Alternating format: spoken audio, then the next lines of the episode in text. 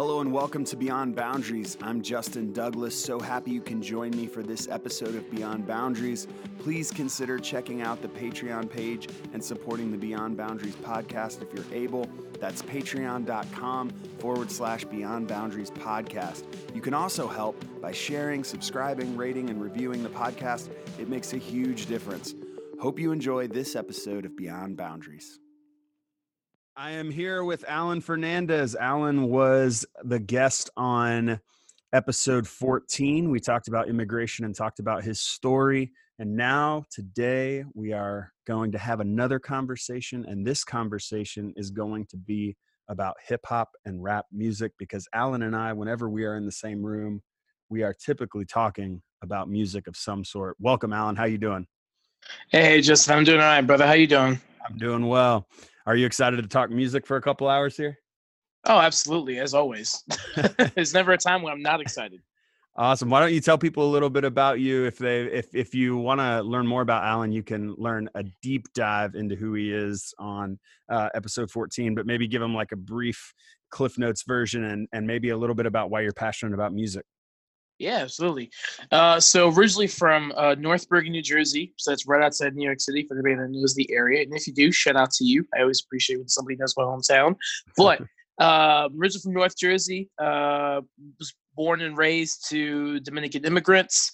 Uh, so I'm a first generation Dominican American and moved out to central Pennsylvania in 2011, I guess you could technically say. Actually, not technically, but for the most part, you could say that because I came to school out here, went to Messiah College, or rather, it's now known as Messiah University as of July yeah. 1st of this year. I saw that. That's a big deal, man. It is. Now I could say I went to a university. I can say, yeah, I went to MU. People like Montclair. Nah, Messiah. but uh, so I'm a graduate there from 2015, and I've pretty much stuck around in the area since then. Uh, big reason why I'm into music is not only am I just a general humongous fan of music and its ability to communicate emotions and feelings and thoughts and expressions to to almost anybody. Uh, not only am I a big fan of it because of its expression of different cultures and the ability for different cultures to meet in the same place to share and grow in knowledge of one another, but uh, I consider myself a bit of a creative. So on the side of my nine to five, which I work at a public cyber charter school, I am a mobile DJ. Uh, as well as I guess you could say just for, on the creative aspects, you know, from DJing, I do a little bit of production, some finger drumming. Um, I do live sound mixing and engineering uh, for various concerts or events, such as our gatherings when we're meeting in person. Yeah. Um, and yeah, I'm just I'm just a huge fan of music. I'm a huge fan of what it does, particularly hip hop. Uh, grew up with with that form of music in the household the entire the entire childhood of mine, and continued diving into it as an adult. So, you know, that's a a, little, a real quick Cliff Notes version of why I'm so passionate about music and a little bit of who I am and where I'm from. That's awesome, dude. Yeah, you've DJ'd weddings that I've done before. You uh, you you mix sound at the Belong Collective. You're Mm-hmm. Definitely very uh very into music. I actually just found out we're doing another wedding next year. Uh, Kevin's wedding. We are Kev- Kevin yep. and Mandy's wedding. I don't know if you noticed. I don't know if you knew that, but yeah, yeah. They, they told me because I had asked. I was like, "Who? So who are you having officiating?" And they're like, "We're meeting with Justin tomorrow." I was like, "Oh, cool." yeah. When then they told and, me, and and we would have done a third one. Well, technically, been the second one. Um, oh yeah. Back this spring, but because of COVID, oh, that, yeah. that had to be shrunken down yeah, to meet yeah. the to meet the the what's the word I'm looking requirements, for? Requirements. Mandates. yes, requirements. Thank you. It was an R word. so we we would have had two by this point. Uh, yeah, yeah. No, but, you're you're you're you're in uh, popular demand DJing out there. Even even with uh with with everything going on, there's still been off some opportunities for you here and there to to get out and still be able to to do that. That's good. And um and you do a great job, man. Seriously, like Alan's a great DJ, a great um you you you know how to like run a room and coordinate like an event like i don't know like there's some djs that just know how to plug stuff in and know the technical aspect but you also know how to like how to feel out a room and what they're uh what they're doing at our you you even DJ'd the uh the the Black Lives Matter protest and uh and I did helped with that and so like yeah you yeah. like it's just funny that I don't I forget about things and I'm sure you do too you do so many events so but, Well, so Yeah. you know what's funny about that is uh, my girlfriend's uh, younger sister. So she just graduated high school. Uh, She was actually going to try to come to the to the BLM protest in Hummelstown, but uh, she had to work. But she was talking to me, and she was saying, "She's like, yeah, I had a lot. Of, I had a good number of friends who went to the BLM protest." And I was like, "Oh, cool." She goes, "Yeah, they they thought it was super cool if there was a DJ at a protest because they're like, yo, how many protests have DJs there?" And yeah. she, and she was like, she was like, "Yeah, that's that's my that's my sister's boyfriend." Yeah. And uh, our our I protest like- has a DJ. Yep. Yep. Listen, honestly, after that, I'm down to pro- to DJ more protests. I'm like, okay, cool. Well, I mean, granted, I need to know what the protest is about. yeah. I'm not just gonna do any one. I'm gonna get a a, a, a, direct message from the from the Yeah, chapter yeah. over in Chambersburg and be like, hey, Yeah, you better be careful. protest and rally going up. It's like I don't know about that one. yeah, you better be careful putting yourself out there as the protest DJ. Might be uh might be on the Capitol steps with some uh, AR-15s or something. I don't know. Oh man. Here, be can- like, can- hey, can we can we sit this uh I need a haircut sign right in front of your DJ booth? Oh, oh my gosh, that's funny. Well, hey, um yeah. I, let's let's uh let's start talking about music about hip hop and rap. I know we could talk about all kinds of music because the truth is you and I talk about all kinds of music, not just exclusively hip hop and rap, but probably the biggest thing we spend most of our time talking about is hip hop and rap and just the intersection of so much of uh, eh, what I think so intriguing about hip hop and rap is the the the lens that it puts or or the lens that you can see injustice through in that music or the way Mhm. it calls out certain systems of oppression or um and it's a very unfiltered um unapologetic genre um which for some people is the reason they don't listen to it and if you're here and that's you i totally understand and respect that. For others it's that unapologetic kind of like brunt blunt this is you know straight to the point kind of referencing that actually lets you know there's something real here and raw here that um, you can't really find in your more polished pop music or you Mhm. know other other other varieties of music. And I, for me that's always been something that's drawn me into hip hop and rap. What what are some characteristics that have drawn you into kind of hip hop and rap music?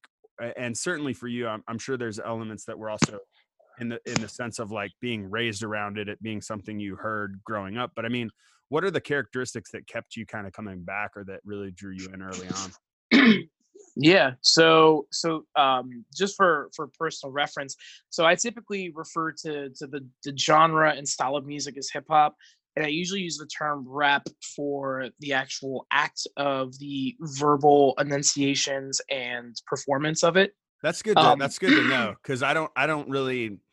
I I've tend to distinguish hip hop and rap as like, I don't know.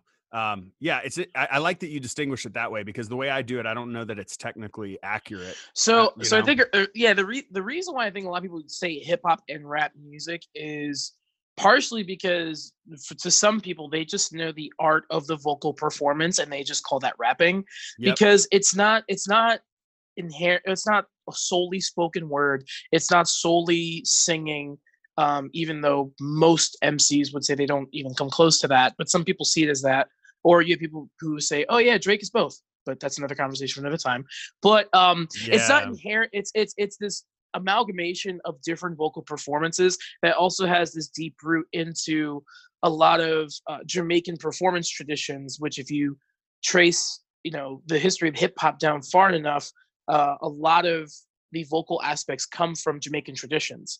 Mm, so um so it's it's this amalgamation of different styles of verbal expression that also has a lot of history in you know or uh the act of oral storytelling and oral history amongst cultures and groups of people. So it's really hard to pinpoint this. So i feel like part part of how rap music became the genre is because well we don't know what this vocal thing is so it's just called rap. So we'll call any music that has this as rap music even so- though go ahead. no no i'm sorry go ahead No, no, I was just gonna say so. So like I've always, um, So this is probably just my in my own head. There, I don't know that Mhm. there's any definition that, that someone gave me along the way. Probably just something I picked up. And so feel free to tell me like this is completely wrong. But I always thought of like, okay, so um, so like let's think of like uh, well, you you use Drake, right? Okay, so Mhm. Drake. So I would call like one dance or um Mhm. some other songs that are more Drake's like chill slash singy songs as I would I would typically give them like a hip hop. Like I would call that hip hop. Mhm. But then when you think of like Six Man or like some of his more like aggressive songs might be the way of saying it. I tend to think Mhm. of those as rap songs. Like I don't know if that's accurate. That's just the way I kind of have thought of it. You had brought up Drake, so I thought of Drake as a good one. But I also kind of think like Lupe Fiasco does this. He has songs that are less aggressive and more like I don't, I I don't know if this is a proper word or term, but like flowy. Like it just kind of like Yeah. feels like So, it's putting you into yeah. a trance more so, and then So other I ones think- feel like they're pumping you up. And that, yeah, I don't, I don't know if that's a fair distinct distinction, but that's how I've always distinguished. That's yeah so I, I i would uh i i think i don't know if there's i don't know if there's inherently right or wrong aspect to this. I think part of it is you know as hip hop became more popular it had more radio plays so you had this uh this grooming of the music so to speak that i would say started happening that led to hip hop having a pop presentation in the sense of Mm, you know let's take drake for example. A lot of drake's songs are very structured you know Very. structured b- Yep. based on the song you have a verse a chorus a bridge then the chorus again it's structured in that way um you know it's pretty quant- quantized uh it, there- there's a lot of elements of pop writing in the Mhm. hip hop music, even Yep. though it doesn't it doesn't overshadow the hip hop elements. In the case of Drake, it was especially with his discography over the last few years, he's really done what is pretty inherent to hip hop, which is doing a lot of blending. So a lot of what he's been doing recently has been a blending of, excuse me, his uh, his like and um I'm trying to think of the word. I don't know the word. Uh, but basically, his interest in Afrobeat style music, his interest in UK grime. He's been on record that he loves UK grime. So a lot of those influences are kind of pervade, you know, invading his style and fusing with the hip hop.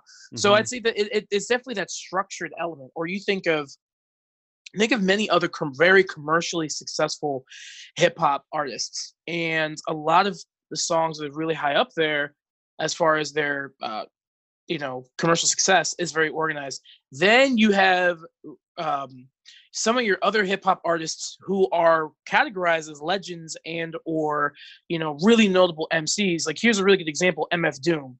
MF Doom in the hip hop community is considered dude, one of the best lyricists and rappers of all time. dude, he's a poet, man. He's ama- he's right, freaking and- amazing.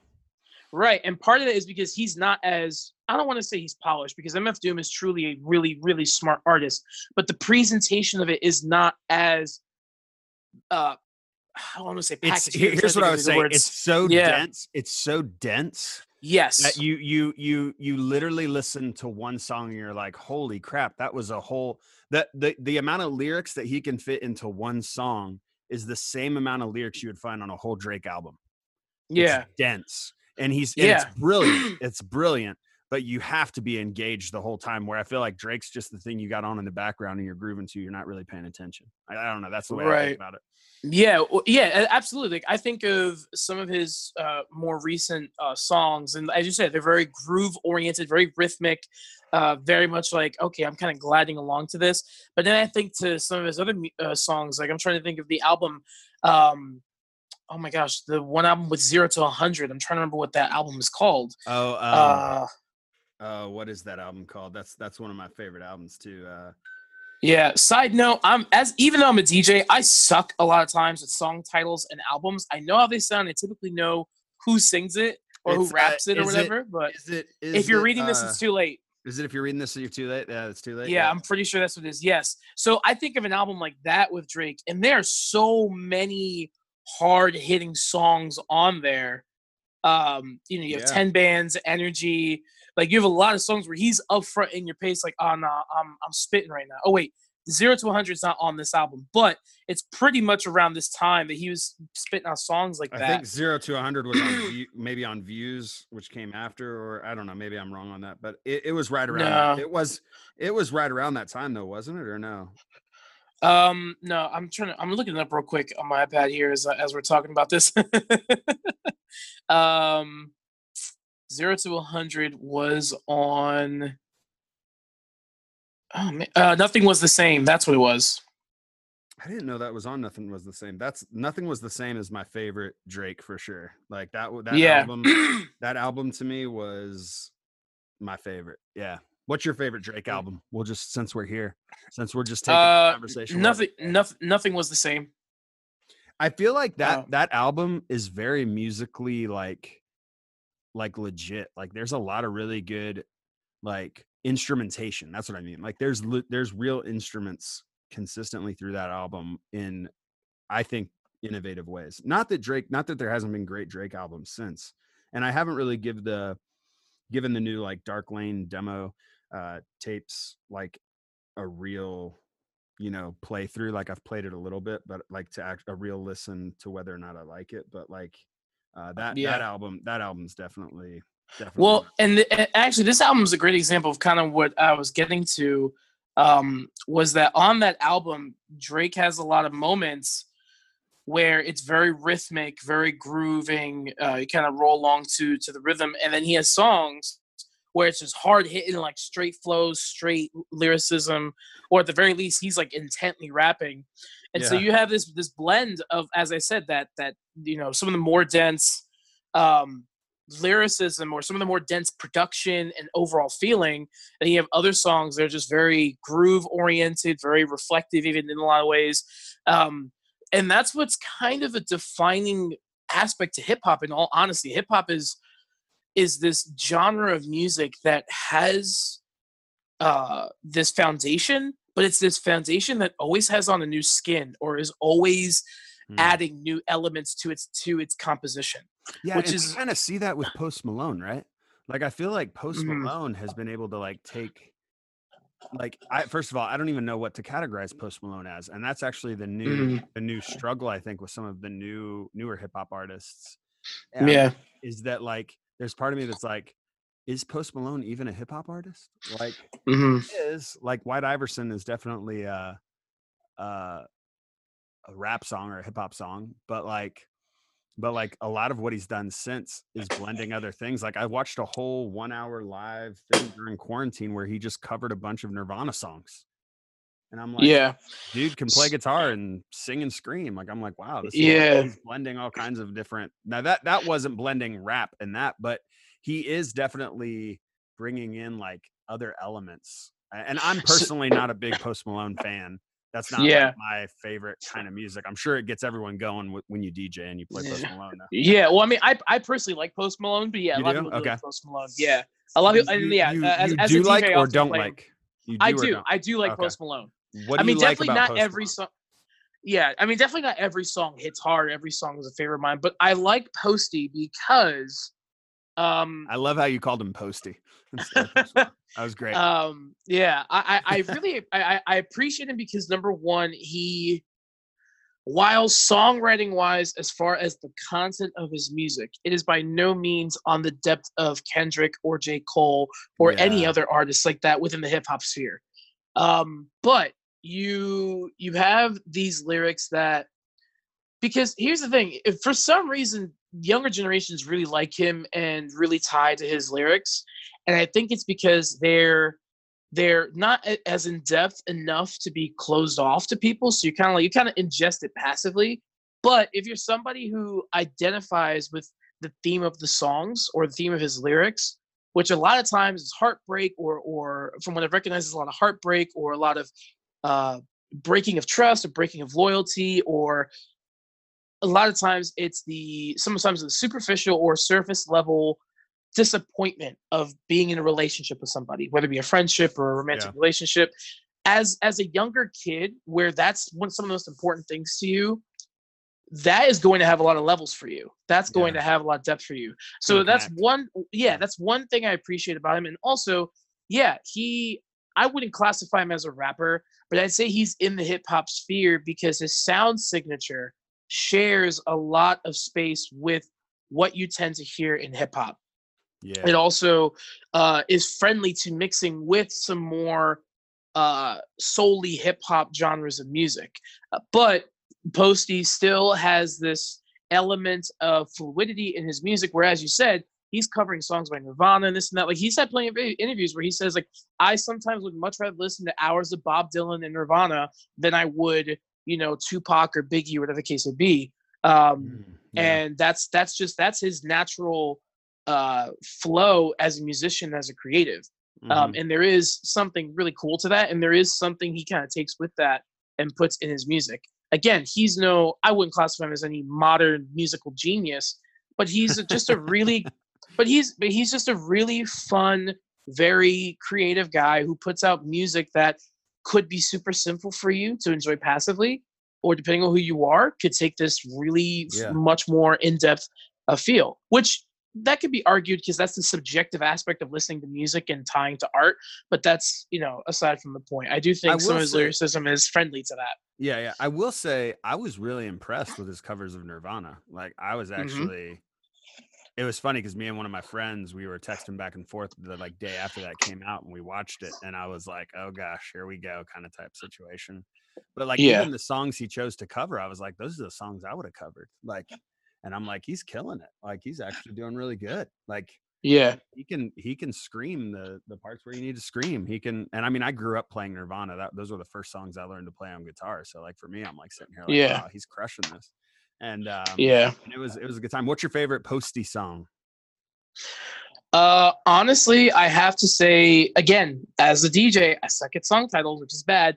But um, I want to say it's prop. It well, actually, it's a tie. It's a tie between Sunflower, uh, with Swae Lee, and which is on the Spider-Man Into the Spider-Verse soundtrack. song that's that's an amazing song Um, well, not only is it an amazing song, but I have a, a, a bit of a sentimental tie to it because of the fact that Into the Spider-Verse highlighted a half black, half Puerto Rican Spider-Man, and just Yeah. the story in itself was amazing, and it wasn't because of that, but that added so much into it. yeah Which I'll hold off on that because we could talk about diversity in film and TV sh- and TV on another podcast. But um, I had to say it's probably uh, it's from Hollywood's Bleeding, his latest album. It might be "Take What You Want" with Ozzy Osbourne and Travis Scott. oh okay that one? And it's mainly because it's Ozzy and Travis Scott on a record with Post Malone, yeah. Which are three very different artists. but that's what i'm saying. I feel like the only person who can bring those two those two together ozzy and travis scott is someone like post malone who can live in both those lands. Like he he, Mhm. he he has a foot in both in each of those worlds. It's weird. Yeah, like you would not see the baby putting together a collaboration like that. no Now, am I saying that that's not impossible? No, I you know that I anything could happen. Honestly, with music, we've seen weirder collaborations, but um, to do it and do it well. That's what I would right. say. Like to do it and do it well. Anybody can put someone else on a track. It's a matter of money and just studio time. But um, yeah, eh, eh, yeah. But they they did it and did it well. I, my favorite Posty song, and I keep using Posty after you did. You know, yeah. Um, uh, what are you trying to say? I don't know. Um, I'm just too old to say posty. That's the only problem. Um, I've I've reached that. I'm 36 now. I've reached the line where you can't just you know call Post Malone posty, whatever. All right. Um, so for me, um, wow is a really good song. Mm, I, I I don't know why, but that song to me is like a bro, that's a I great, like, love summer sp- I love dropping that track when I'm DJing. Oh my gosh, that track is so much fun. and like the music video is even better because that guy I don't know if you know, but that guy like did like a dance video in his backyard. Um, there's like a guy who did this like an old guy who did this like dance video to Wow in his backyard, and then Post Malone saw it and then created a music video for Wow with him in it dancing. It's hilarious, dude. It's hilarious. I did not. Um, I I haven't seen the music video. I honestly I don't really see music videos too often, but Yeah, uh, that's that music me. video. I don't really see many music videos either, but that one was actually hilarious. I prefer funny music videos if I'm going to watch music videos.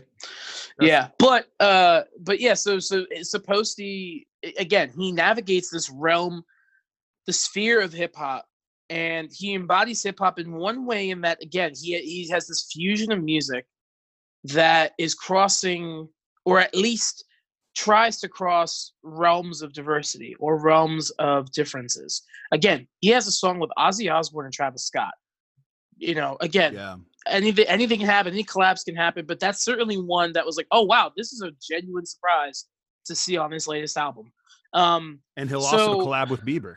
Like yeah, that's he what's will. weird. Like he'll also collab with like the biggest pop star in the game. Right. So so like, so you weird. so you have yeah so you have this element of hip hop having that pop polish because as I said I, I, I think you put it in a great way whereas it's less dense and it's easier to to pop in and kind of passively listen to like okay cool I got it um whereas you can't just passively listen to MF Doom because it's so no. creative and I would even argue the same thing for Kendrick I mean Kendrick certainly has some songs that had great commercial success but you know, like Damn or even To Pimp a Butterfly, there are certainly songs on there that are like, oh, I can't, you, I can't just listen to this. I have to like sit down and digest this.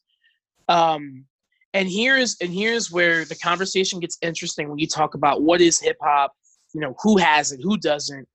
Um, is hip hop has elements in it that are not inherently music based because the music has a really deep tie to the culture in which a culture has a really deep tie deep tie excuse me into particular minorities represented in the US um, Mm. so there is this long-standing history of who originated the sound and the legacies that are carried forward based on the originators based on the on the the origin of the entire culture. Um, and that particular legacy continues and exists in a lot of the music musical aspects. Um, so you know, when you think of hip hop, you think, oh, okay, so typically it's probably 808 kick. There's some element of electronic production into it that's particular to this particular BPM or this particular key or notes, because there's definitely a lot of those de- those defining aspects of hip hop. But when you really think about it, when you tie it down, it's the sense of okay, it's this aspect of emceeing or rapping, this essence of this unique vocal delivery of lyrics and words um, that rides along to a rhythm or creates another sub rhythm on top of another rhythm. Hence the term flows, which we always talk about. In which, if you want a masterclass on different flows in the same beat, listen to MCs like Eminem because Mm, he's a yeah. master of throwing down four or five different flows on one bar of music. Yeah. Um, you know, you have that element. You have DJing and scratching, which at this point has turned into basically music production um, and the art of creating the music, the art of sampling as well. I mean, sampling would not be a thing without hip hop. Um, then you have the aspect of of the dancing element, so break dancing, or in this case, it's the other creative uh, endeavors that further embody the culture. So part of that is dancing as well, um, which has Mhm. always been very present. Um, and again, all these elements. You could even go into fashion. Fashion is a Fa- oh, fa- absolutely. That's Fa- another fa- element of hip hop. yeah, absolutely. But um, a lot of Sorry, people. I mean, I'm not trying to. I'm not trying to broaden it out too much. I just No, think no. you incorporate dancing and all this, it's like there's so much that hip hop influences.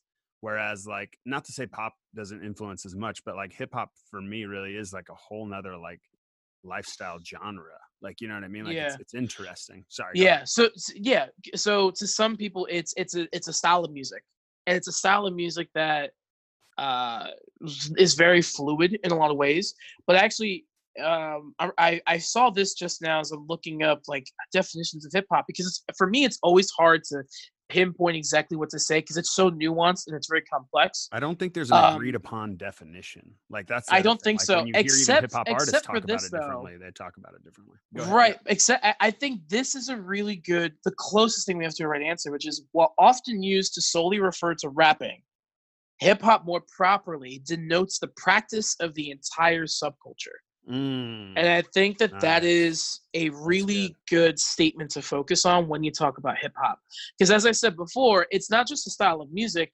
It's it's a it's an entire culture that originated again in the middle of the Bronx, uh, in the 1970s, 1960s, and it originated out of a response to sharp economic decline in that in, in New York overall, but in that particular neighborhood, in a time where buildings are being burned down because a lot of landowners were getting were basically filing false insurance claims and getting money out of it. And it was happening in more impoverished neighborhoods because there you know there was less value in maintaining those neighborhoods. And um, if something bad like that were to happen it wouldn't be as pressing as if it were to happen in a more affluent area.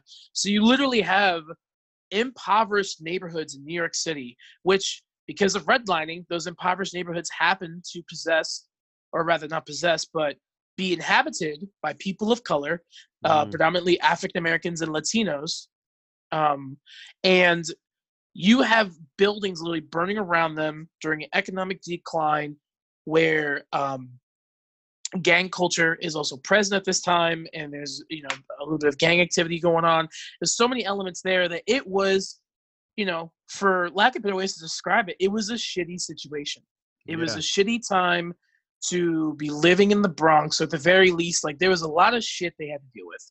I apologize for cussing. I officially got the explicit mark on this podcast, but there's no better way to explain that. Yeah. So you have the youth of New York dealing with all of this, trying to process all of this, and literally the one thing and they had to do, the only other thing they could do is maybe do drugs, and that was the big thing. They were like, okay, well, getting high is an escape but then they realized, okay, but this is also getting us in further trouble. So what else is there to possibly do? And what better? And they're like, well, we can party. Let's start throwing parties. And you had a select number of individuals do particular things that would eventually become these parties hosted in the middle of the Bronx where these kids would come and be like, look, as long as we're not dealing drugs or buying drugs aside, like this is an escape for us away from what's going on and another possibility of us having a higher probability of not getting into trouble.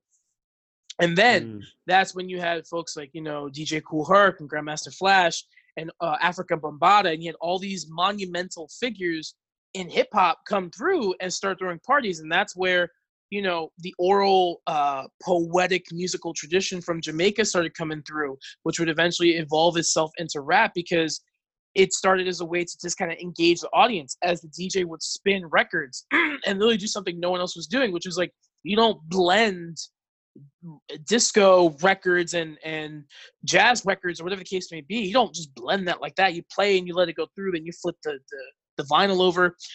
These things were not happening. They were not a thing. And so you had kids out of desperation and out of an attempt to just have hope for another day and escape from what was troubling them deeply.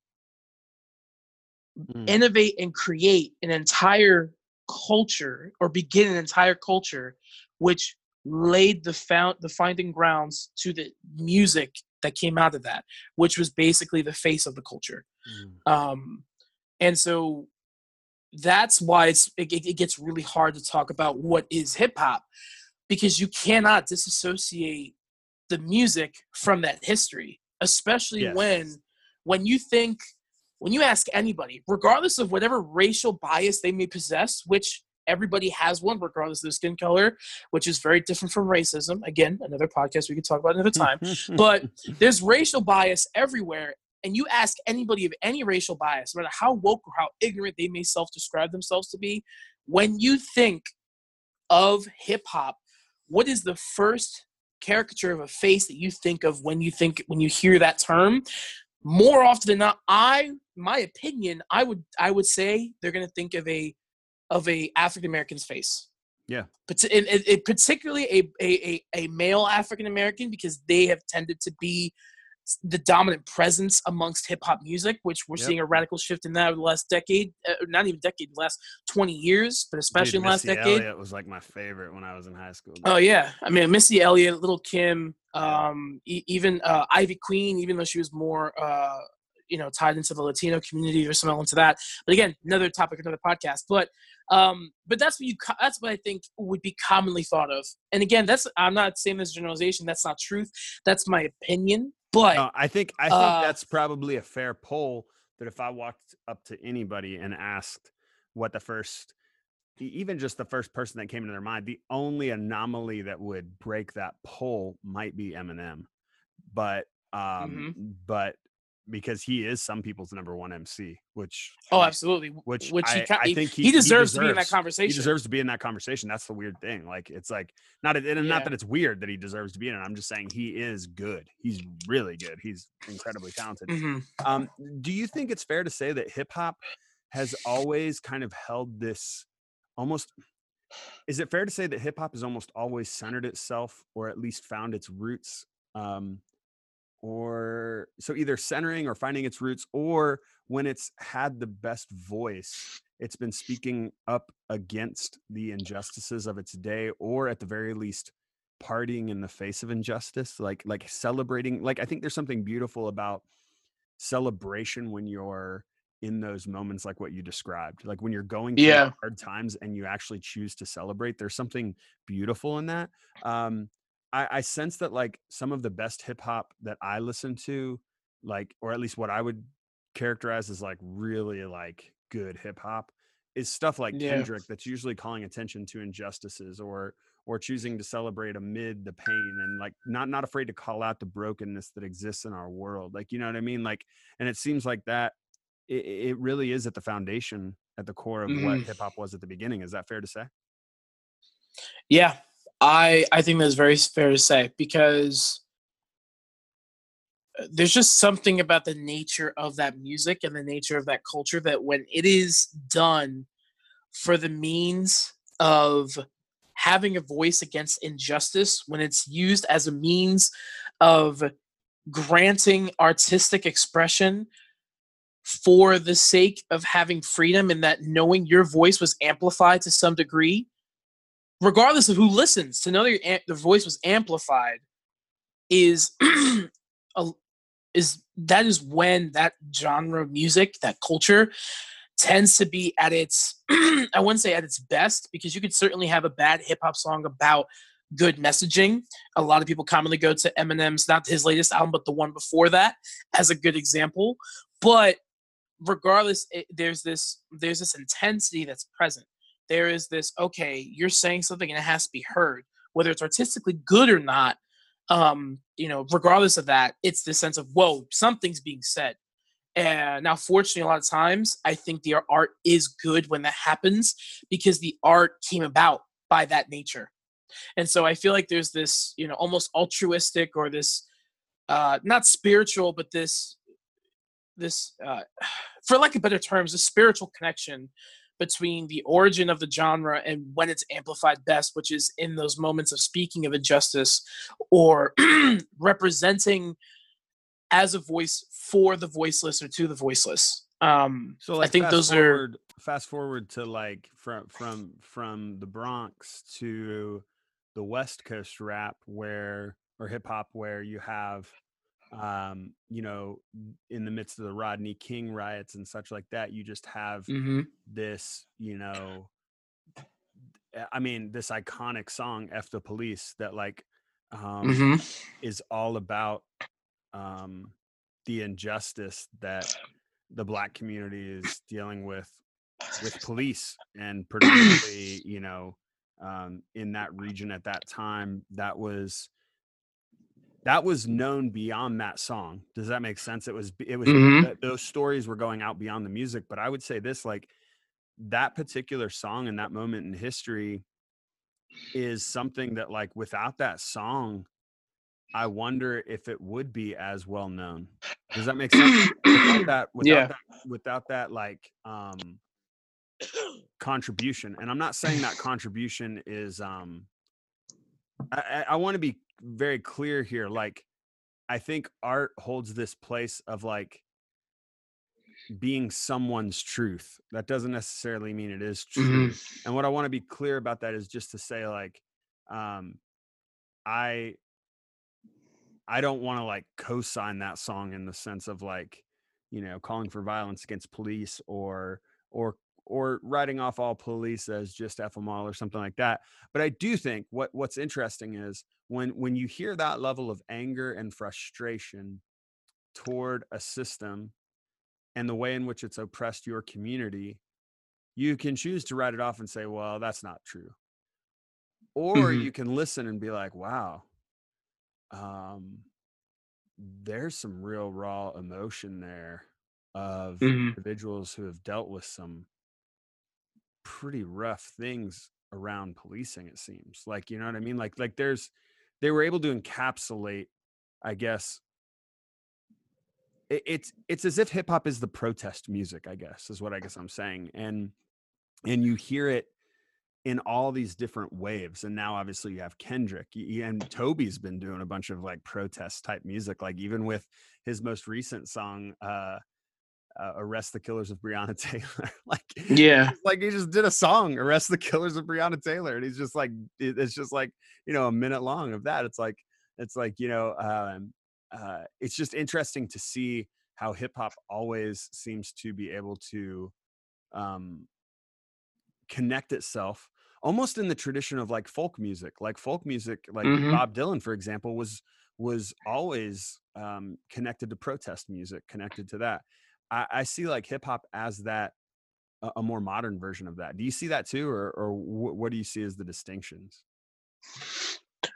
Um, I mean, it's a it's a really good question because, you know, when I feel like there's this element that always has to be dis, uh, has to be disclaimer when talking about this topic, because saying that hip hop is this protest music, is this music for the voiceless, it almost some people would would interpret that as oh, so hip, so rock can't be the same thing, folk can't be the same thing, yeah yeah uh, which is which is not the argument there No. because you know art is art music is music. Art is always a reflection of what we feel and what we think and it has that excuse me wow having dry mouth? Here hold on a second. You're all right. Get a drink man. Get a drink.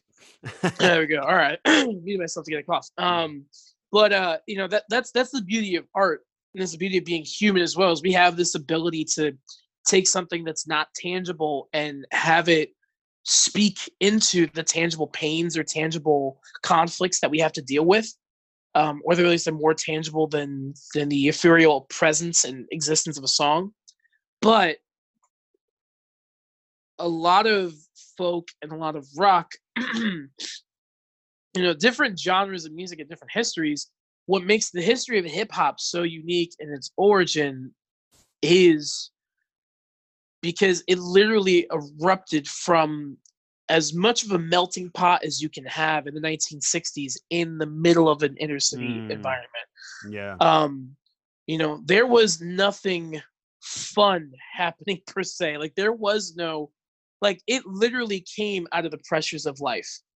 There there was nothing it wasn't like just some kid who was having a good time who got to, to write some music. It was it was this no we are literally dying or we're literally just suffering in this immense turmoil and we just need some sort of escape. And So maybe the fact that some of the best rap music currently is some of the rawest rap music is because that may be actually some of the most connected to its roots. Yes, I I would I would argue that, and I and I would tend to agree with that, um, because yeah, it, it it in those moments it ties back so closely to to the to the roots and history of the genre. I mean, let's let's look at let's look at the at this look let's look at it in this way.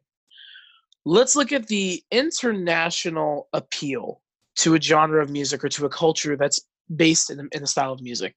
I mean, obviously, you know, rock has had a massive international uh, presence. You know, Yeah. especially when you look at you know from the '60s to, to even the '90s. So much of rock, so much of the rock classics are from the UK. Like so many classic rock bands and artists are from the UK. Beatles, mean, Rolling Stones, like you. Keep e- exactly that. You can keep on and on. um, Queen, you know, Yeah. So you, you have this presence um but you think to I- I- i'll i'm i'm gonna dive into some academic uh terminology here.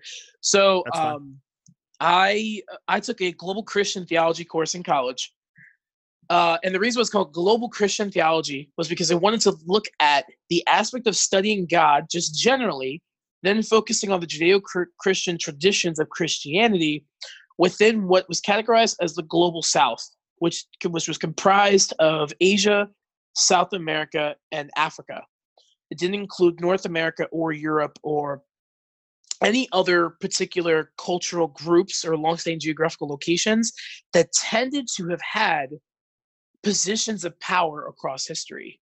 Yeah. Uh, and that's definitely tied a lot to the aspect of race, uh, which a lot of the global north tend to be of the of of uh, white background. So, you know, you. I, so I remember this class You're attempting to perfectly. Yeah, uncolonize. You're attempting to uncolonize theology in that would be right. That that's that that was a big purpose of the course. So I want to take that term of the global south and apply it to this conversation. When you look at the impact rock music has had to the global south, you know, we've definitely have seen rock bands comprised of people from Africa or various parts of Asia, various parts of Africa, various parts of South America, especially South America, where Latin rock is a really formidably present uh, subgenre amongst the rock umbrella, for sure. And you can even look at other genres too, you know, bossa nova or jazz or, or, or any other style of music. But every time you go to the elements of hip hop, that the presence of hip hop in the global south is astoundingly strong Yeah. astoundingly strong to the point where you have in categories in Spotify about various Asian countries and their hip hop artists, especially to where there is such a really dope and strong sub community present in hip hop culture that's in- inhabited by Asian Americans and Asians overall. Like you have uh, rappers that rap in Cantonese or Chinese, Japanese, uh, South Korean hip hop, and there are these strong pockets, strong pockets of that present within Asia. You have Latin America and South America, where you know reggaeton is this, this blend of traditional Spanish music with hip hop. So you have folks like Daddy Yankee, Don Omar, um, Wisin y Yandel. Uh, dude every time I go every time i go to my uh, puerto rican barber like he always just has like puerto rican rap blaring And, uh, it's always uh bad bunny like i don't know this guy like I, but uh, but i've i've probably heard every one of his songs now it's always uh, Bad Bunny is one of my favorite right now. Oh, uh, and he's I, I would tout him to be the next Daddy Yankee, not the Daddy Yankee of his generation as far as his influence on uh, Latin trap music, reggaeton, and just Latin electronic music overall. But again, another topic for another uh, podcast. no, This it, it's a it whole flows, it's it a whole flows into topic. this dude it flows It- into this podcast No, it, does. It does. I find then- I find it move to- interesting though because it's he's he's he's really good, but it is a different. It's it's it's North American rap, and I don't want to say it's North American as if we own the genre, but what I guess I'm saying is it's it's rap that I grew up with, is what I'm saying. But it's also Yeah. like got a different flavor to it. Like it does bring in that like more like like Latin beats and stuff to it, which is Right. just, it's interesting, and it has trap in it, and I'm just like, this is like yeah. this is as if you took like an ATL, you know, someone from ATL making beats, threw in like some some hip hop and then threw in some Latin music and like just put it in a blender and blended it all together. And this is what I'm listening to while I'm getting my haircut. And I'm like, this is just a wild, but but it's very influential down there. Like th- this guy's amazing. Like he's he's incredibly popular from what I can tell. Like um and so like you you look at people like bad bunny and you're like okay that guy that guy's a pretty big deal in that particular community it, i would say uh, rap has been exported or picked up in other places and popularized in other places very different than rock has Right. Or or many other genres for that matter. I'd Yeah. say a close second is house music. And Oh, okay. the uh, and, and Or the EDM. overarching umbrellas as EDM. Yeah, Yeah. even though people who people who are really into the into that culture would hear that and be like, that's not the same. But yeah, I would say it's a close second. But even but yo, even house music. House music started in Chicago by black artists. So even house music, even EDM, which we, uh, which I would argue, again, personal opinion, not a factual generalization, but I would argue a lot of people tend to think of EDM and techno and all these other subgenres of that of that music as a very as very white music, but its history is also in black artistry, which is the crazy thing. Again, another topic for another podcast. So Dude, I just looked up. I but- just looked up real quick. I just looked up real quick. Another one of the Puerto Rican artists that I hear a lot of, uh, Mikey Woods. Have you heard of this guy?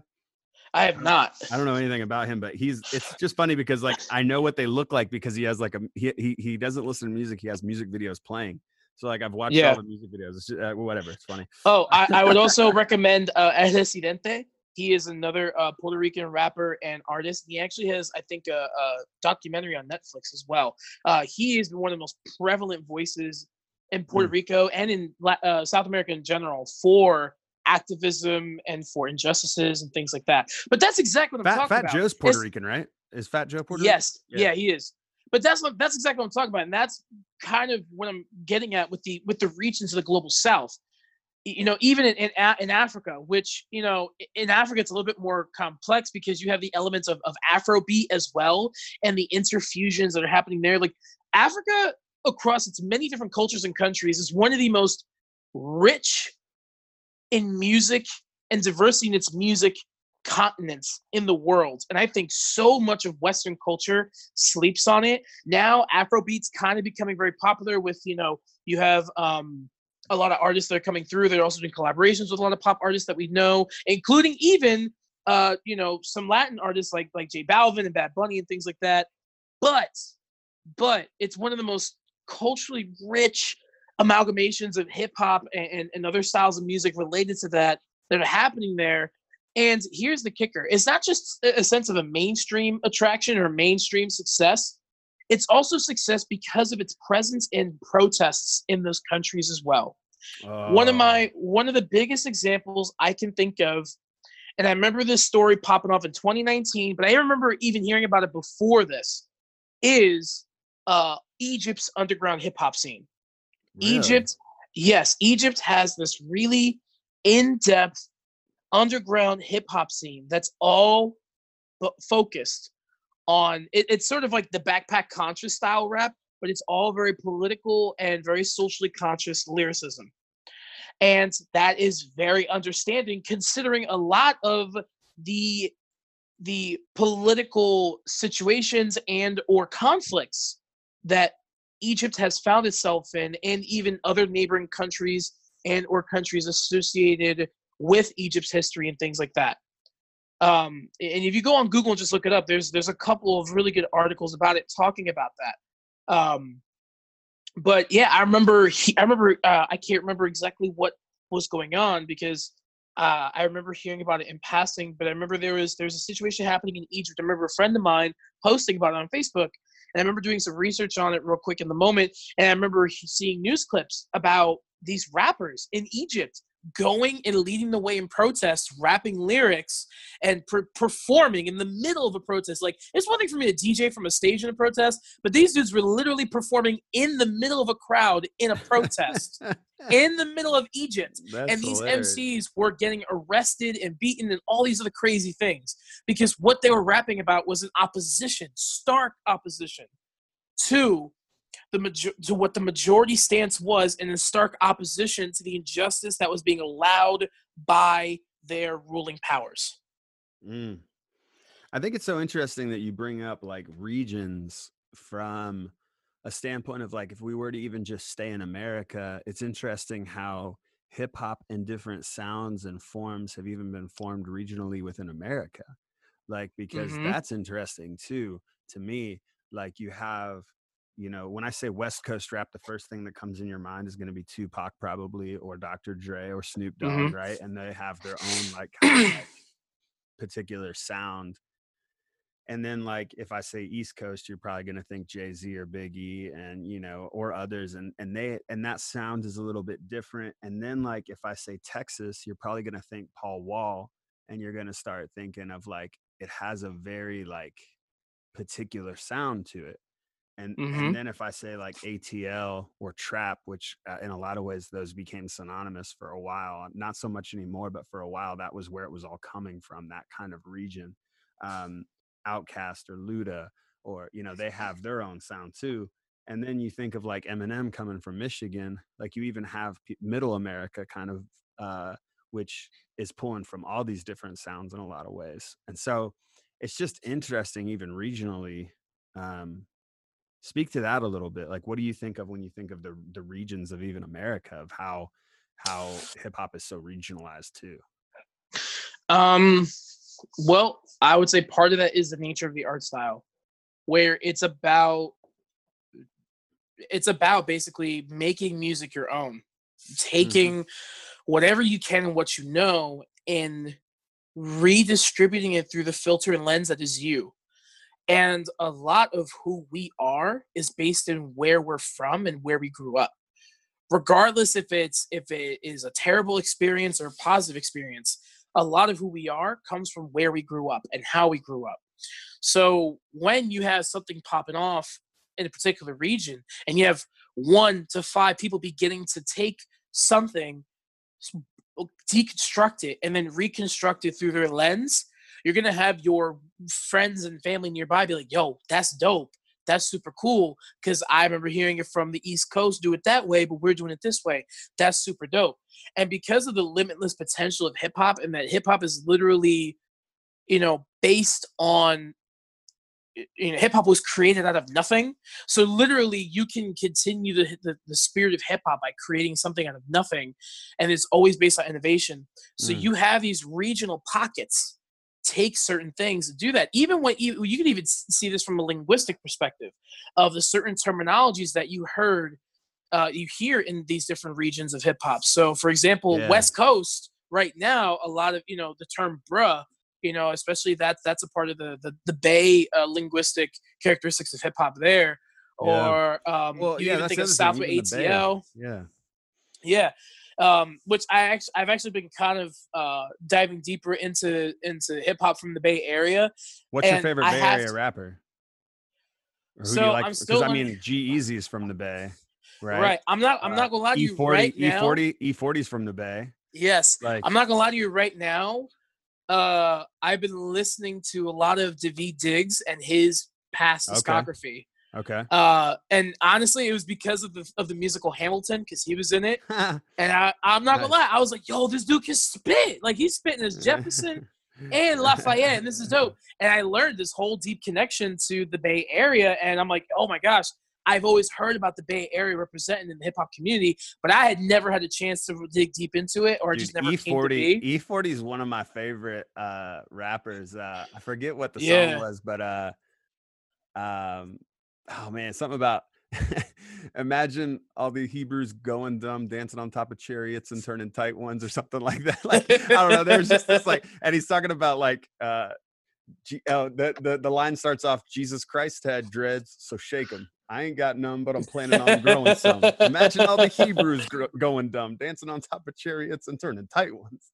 I don't know. E40's hilarious, man. I love I love him even when he's featured on songs. I, I, I mean, I he has he has one of the best like vocal one shots or like ad libs ever. yeah. Like you know you're in for a good time when you hear ooh. You yeah. know you're you know yeah. you're in for a good time when you hear that ad lib come through.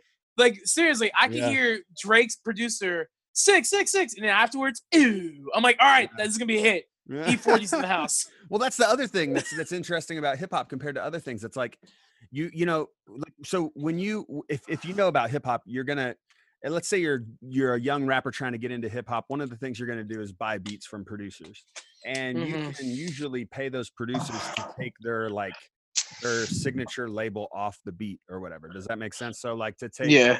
like say it's like it's like Allen Beats or something, you know, whatever. But like now it's actually become like even radio songs. I'm hearing the beat, the the the person who produced the beats name still in it, or the like the signature that that's in it. And it's like that's become a thing that's not like, oh, I didn't pay for the beat and that's why that's there. You know what I mean? Like it's actually a thing Yeah. where it's like that's actually the start of a of a of a of a of a track six six six six. Like that's just the you know like um it's just it's interesting how that i mean i mean 2 Chainz has to announce himself every time he comes in on a verse you know 2 Chainz you know like that's just a new like eh, that's a new phenomenon within hip hop in Mhm. its- in itself because for a while there you know back when when i was kind of engaging hip hop as like uh in college and such if you were rapping on a beat with the producer's name still on it that was kind of like haha he couldn't afford the beat kind of type situation whereas now that's Mhm. not the case that's actually like a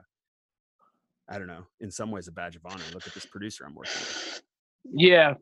Yeah, no, it's a very interesting thing. I mean, the the elements of production and what that looks like has changed drastically, especially because of how accessible everything's music accessible. production Yeah. has become, which is Yeah. why I honestly love talking about it with people, especially with the students at the school I work at for my nine to five. I Mm, love talking about it because I'm just like, yo, back in the day, you had you your only option to record music was to spend like a thousand dollars to get uh, just a little bit of time in a recording studio. Otherwise, you couldn't access the tools in there. Now, who even goes to studios anymore? At the very least, what independent artists are going to the studios anymore? Not many they're doing it from home because man. they're doing it from home or they Makeshift buy they, they or they or they rent out like a super small office space in some office building and flip that into a studio because it's Yep. super accessible you don't need like a huge record label studio now to put out amazing quality work chart topping you know hits I you mean, know, that's, that's so- what Macklemore did. That's what Chance did. I mean, that's what these when they first came up. That's kind of what they did. They were they were just DIYing it. You know what I mean? And Yeah. so so and so that has changed the entire culture with music production um which you know yeah you have the producer tags where it's it's interesting because now you also have the business infrastructure of leasing beats which was the Yep. big issue if i remember correctly that was the big issue with uh with Desiigner's panda the huge hit from like four or five years ago that beat he initially had leased out from somebody and then he ended up buying the beat from it with the masters and everything because then they, then it became a commercial success. So even even that element of like you're renting out your beats and then there's this ability to then buy it uh, or be or sell it to somebody and all this stuff. It's it's let it's it's it's a it's a double edged sword because while it has these amazing opportunities for you know the business aspect, which I don't know if in the past hip hop producers, or at the very least, you know, a lot of people who are trying to pursue hip hop had that thought in mind. Like the business, and even now, there's still a lot of kids who don't really think about the business aspect. But when it comes to beat leasing and beat purchasing, there's so many different pros and cons to that that it's a bit of an overwhelming world to navigate. But yeah. the level of opportunity is so grand. That's why there's there's two artists who I I would tip like if someone were to ask me where to find more information about this, I would flock to these two artists. Uh, one is Ill Mind, who is a Grammy winning producer. He's produced for J. Cole, Beyonce, Jay Z. I'm pretty sure he's done stuff for Drake. He's I also really appreciate him because he's from my he's from my area. Well, he's from Jersey City, but I'm from North Bergen, so we're not too far. And he's a Filipino American, which you know, as far as recognizable producers, uh, there I can't think of many Asian Americans a part of that a part of that collective. Yeah. So he's up there. So he's representing in that regard. You know, shout out to a lot of my Filipino fri friends and all that in the Filipino culture. I love them. Uh, but he has he is so so intelligent and very insightful on the business aspect of being a producer, the leasing of beats, selling them, and all that stuff. Like he has his Instagram's full information. He has a, a podcast called Blap Chat that he has with other producers that talks about the business infrastructure and then the creative aspects. And the second person I'd recommend is Ruslan, who Christian hip hop uh, fans would know from the group The Breax. Um, Because even though, and people say, oh, he's a Christian hip hop artist, I'm going to disregard him. No, that dude is really intelligent as well on the business infrastructure, especially because he very much represents the independent element. Not to say Ill Mind does not, but if Ruslan independently runs a entertainment record company that's all about helping young artists develop themselves and become entrepreneurs and he talks a lot about these elements as well so uh, yeah it's it's interesting to see that kind of the, the producer call sign change um yeah. you know and from experience from experience in that like i so i not to and i'm not plugging this in any way but i did a hip hop album and i i it was a it, was an ep of five songs and um three of them were from the same producer i want to say and two of them were from two other producers and so the process through all those i bought all those exclusively so i paid for all of them exclusively um but like you could lease it, but then it just meant that like they would sell that same beat up to another thousand plus times or whatever. Does that make sense? So in essence, you Yeah. get the beat, but if it if it if it pops off, you're gonna pay all kinds of money on the back end for that beat because you're Yeah. not just buying you're you're buying out that person from the they still own the exclusive rights to it. You don't get the masters and all that. So I got well that's that's it that's oh. if they negotiate that that's if they don't sell their masters which is part of what those two guys talk about but yeah exactly that there's, so there's I, all I these bought I bought all it. of them. I bought all of them at the start because I was like, I just would rather have it all. But there's a whole nother thing there of like, you know, when I, when I think of like Macklemore's album, like The Heist, like that album has a real great flow, start to finish to it. Better than most hip hop albums, to be honest. And that's because it was him and Ryan Lewis the whole time. Yeah. Uh, and so Ryan Lewis is is producing everything. So so it's the same producer producing the beat.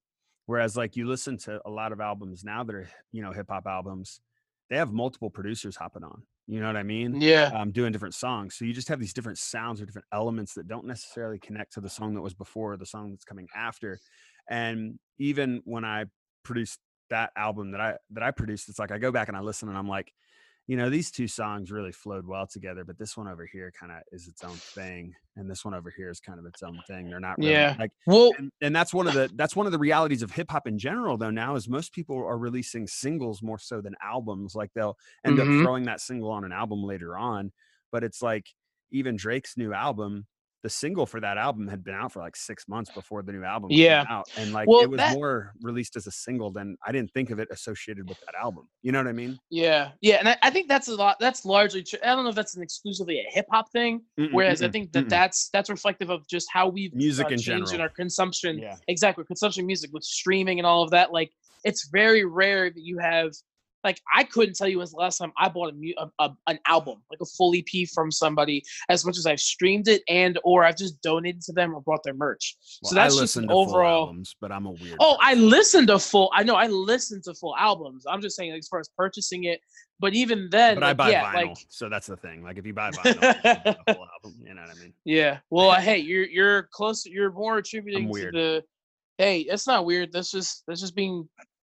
Uh, I don't know. I I don't know. I'm I a don't- I don't hipster. No, personally- I'm just kidding. you vinyl listening hipster with a ponytail. What are you doing? No. Uh, no, but uh, but yeah. So it, it's it's just interesting to see some of the uh elements like that shifting and changing in hip hop. I mean, music overall for sure.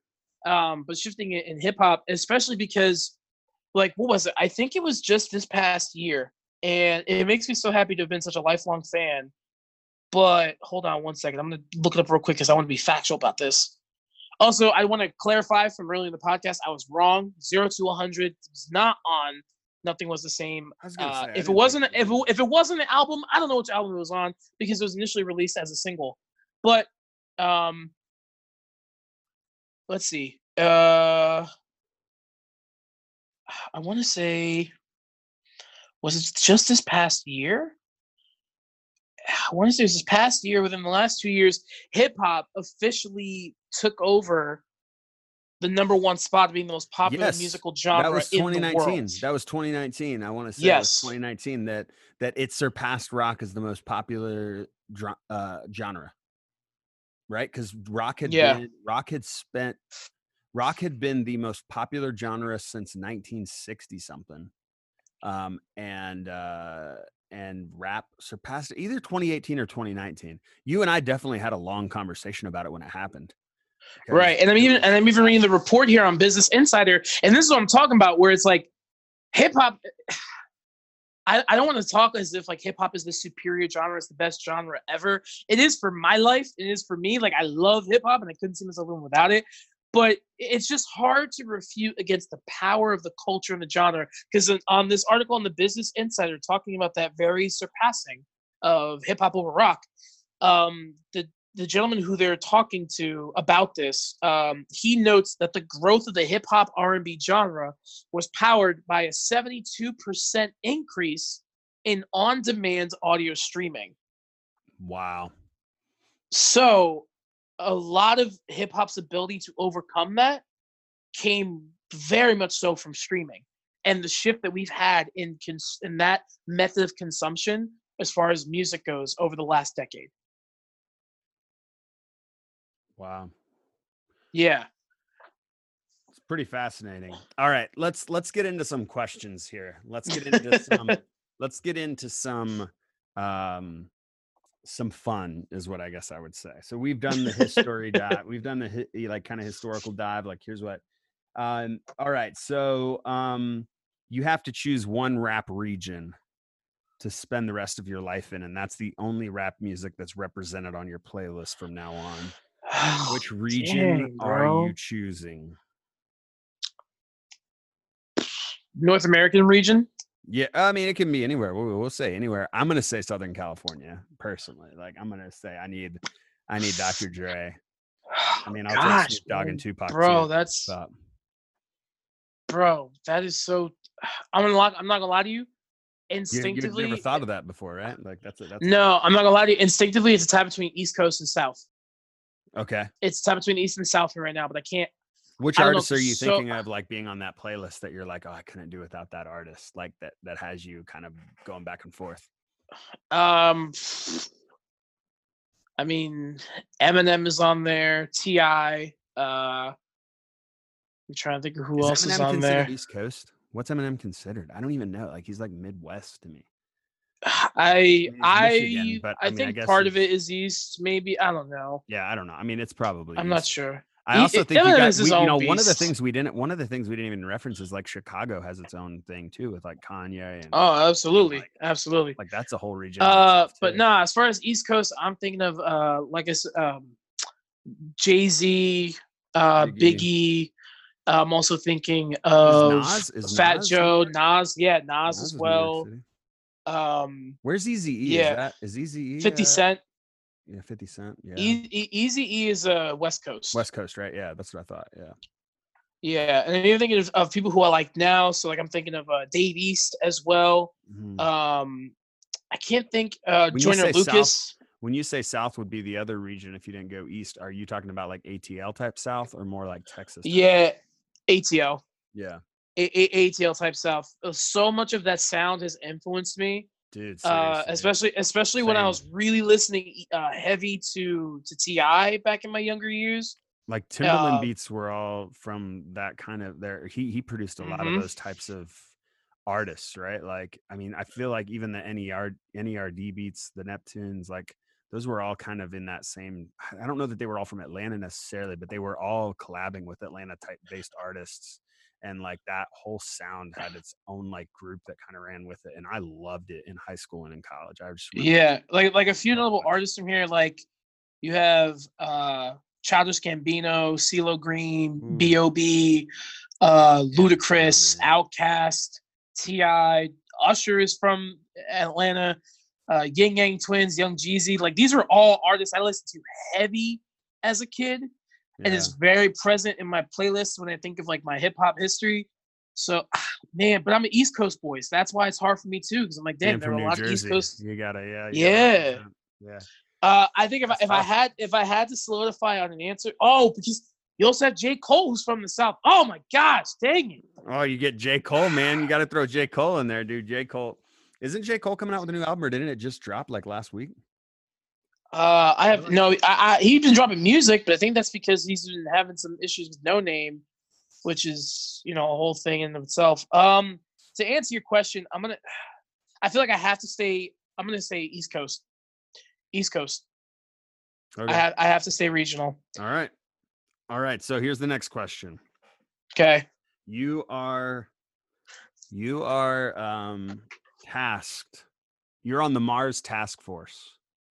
And uh we're we're uh we're populating Mars. And they come to Alan to say you can take one rap artist to Mars. Bring rap, the genre of rap, to Mars. Which one rap artist are you taking to Mars? It's a tie between Childish Gambino or Kendrick Lamar. Yeah, I was gonna say Kendrick. Yeah, yeah. Uh, Childish Gambino would be amazing because he I, um, you know what? I'm gonna he's s- crossed Childish he's crossed Gambino. genre. He can cross genres, like he can do so much. Yes, but I'm gonna say Childish, and that's exactly why. Is because he would have He the is Mars. that's the thing. He is He is Mars. He is Mars. no, but it, but it's because of that. it- it- I mean, he's a, he's a hip hop artist. He's also a singer. He also wrote and produced television. He's also starred and and, and acted in films. I think he's even helps produce some films too. Dude, he is He a is- renaissance man. He is he yes. does everything. So when you're talking about pushing forward hip hop to a whole new land and a whole new culture, I'm gonna rely on that guy because he can do it in multiple formats.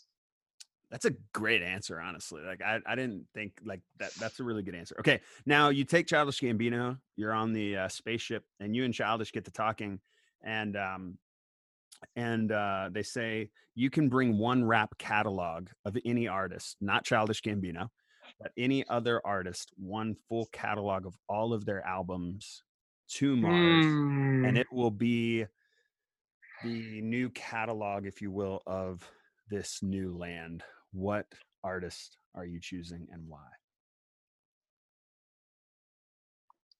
Oh man, that's a tough one. Um, trying to think of that one. you did not get these questions in advance, obviously. I love, I love. uh, Mm, the no. I mean, I think the No. becomes: Do you go for volume or do you go for like, like, really, really good? Because if you go really good and volume, which is probably the way to go, you're gonna you're gonna lose. You're you're not gonna go newer artists who only have like three albums because you want more albums. Does that make sense? But you might go Eminem, and there's some albums in there that you're like, yeah, I'm not super proud of that, or I'm not, I wouldn't really listen to that one. Like, you know what I mean? But there's more to listen to amid the, the discography. And then- so so my my my thing that I'm trying to think of is what artist has had the greatest range of evolution as an artist? Mm, Because I would I would if I'm gonna have a catalog be the foundation for this new culture, this new land, I would want it to be an artist who's experienced growth and has experienced a variety of changes in their artistry to Mm. further exemplify what hip hop does and also to have more material to study, more So diverse material to study. Does the Jay Z include like Watch the Throne and include like the Linkin Park mashups and like yes, I would say so because it wasn't just good- features. He was like yeah, he uh, was, he was, half of the legit in there. project. Yeah, yeah, yeah. So like if Jay Z's album includes Watch the Throne and it includes that, you've you you get some of that interesting crossover. I was trying to think if Dr. Dre could get thrown in there, but I don't think you really. I mean, not that he couldn't. He's definitely worthy of conversation, but I guess I'm saying like I don't really feel like there's enough of like a evolution as much as we see on like Jay Z. The evolution of mm-hmm. Jay Z is a little more interesting. Mm. think by- I think- I think has a lot because of that- crappy tracks on his discographies that I'm like, eh, they're okay. Yeah. they're not amazing. They're, they're Yeah, but it's important to have some of that too. So actually, my answer gonna be Jay Z for right now because of that element of he has. He, I mean, his discography is huge, and within that Huge. discography, there's a wide variety of the collaborative efforts. The a second close, a second uh, or a second close option would probably be Kanye West. Yeah. I don't know if, if I'm going to Mars. I don't know if I want to take Con- anything Kanye with me though. I'm just kidding. I'm just, I'm Hey. just playing. I'm just being mean. I'm sorry. Sorry, people. Sorry if you like Kanye. I actually really love Kanye. What's your favorite Kanye album? uh, college dropout. See, my favorite Kanye album, and this gets me in trouble with people. Like they, they really don't like it. Yeezus is my favorite Kanye album. I, love respect that choice. I love the experimental beats, man. And like, Yeah, the- I, that's that's what I say about uh, Yeezus is that like I personally don't ever give it the time of day, but what I will always say about it is it was one of the most progressive hip hop albums in terms of its artistic direction and style in the 2010s. dude, I vibe to And that I think it'll so be I think it'll I think it'll go down as one of the most it better. explorative albums in in hip hop history and in music history because me it was Because so forward pushing. it reminds me of like what because of the internet did with childish gambino that it was this like every song on that album was like an experience. It wasn't like a song. Yeah. it wasn't it, it definitely like you like you had kind of said drake has this like verse chorus bridge you know like kind of like structure. You'd be in the middle of a song and all of a sudden the song just drops and like a new 808 beat comes in and you're like where did that beat come from? What's going on now? What is it doing? Yeah. And it, and then like it would get really dark really fast and like you're like whoa this is weird like and like i don't know it just those kinds of elements to me i've always enjoyed i think i just i like odd weird when a song kind of uh, travis scott does it a lot where he switches up a whole song it's almost like two different songs mashed together and like after the second verse ends all of a sudden the song like like the floor drops out of the song and then a whole new beat appears and the song keeps going like uh, which song did he do with Drake where it did that? Um, it was they did it at the Super Bowl even, or he did it. He did a portion of it at the Super Bowl. But anyway, he he definitely um that kind of I I think that inspired people like Travis Scott, like Yeezus did, and and like and and others to do even more like weird experimental sounds with hip hop, which I think we're still kind of on the precipice of what's possible with all that. Because Yeah. some cool Yeah, I mean, out there. Well, I mean, regardless, regardless of uh, your people's current opinions on him, which I'm, I'll state mine right away, is that like, sure, he's he's he's saying a lot of stuff that's that's kind of tripping, like he's kind of tripping a little bit, to be honest. But but for me, for me, I I personally view it as like, okay, this this guy. It's no secret that this guy has always had some sort of conflict with his mental health um, Yeah. especially since the passing of his mother.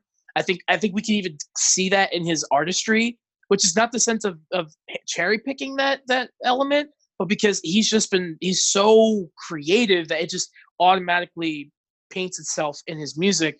So for me, a lot of what I've been seeing the last couple of years has been a man who really convincingly seems to be having some elements of conflict in that regard and he's Yeah. also he's also not been scared to admit that which is i highly respect especially when you look at overall men of color have an issue with admitting that sort of thing but particularly amongst african american men so like he's not afraid to admit that or at least he came to really be unashamed about that Mhm. um i i just continuously see a man who's having conflict with his mental health and or the conflict of seeming to have a radical personal transformation. In in this case it's of him something is sticking with the aspect of christian faith and trying to navigate that space in the position that he has been in as one of the most influential hip hop artists of our time. Um so I never, I, I oftentimes don't look at Kanye as like a yo, this guy's tripping or he's stupid or ridiculous. I just continue to see it as this is a guy who just needs love and just needs help. yeah. I don't know what that what what No, that's looking like in his personal circles, but yeah, that that's my that's my opinion on Kanye. Just as a quick aside, because Did I you see Kim you know- Kardashian's post about um about she she actually made a really well thought out um post. I want to say it was even just like a week ago. Um yeah where it was like a I want to say it was on Instagram and I didn't actually see it from Kim Kardashian. I saw it someone else reposted it and I read it and it was really well worded and it was pretty much just talking about um wh- what it's, you know, the the challenges of of mental health in in that Mhm. world and and I I would I would venture to guess that like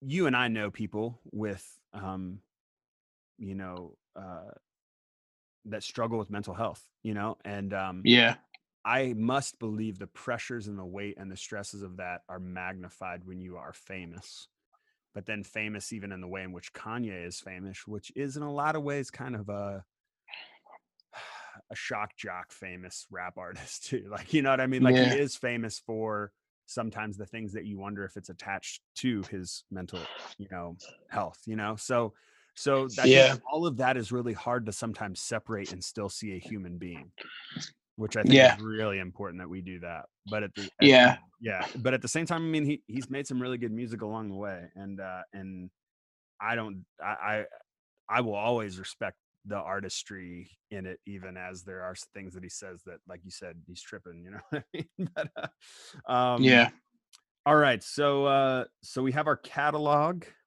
hmm we have our artist.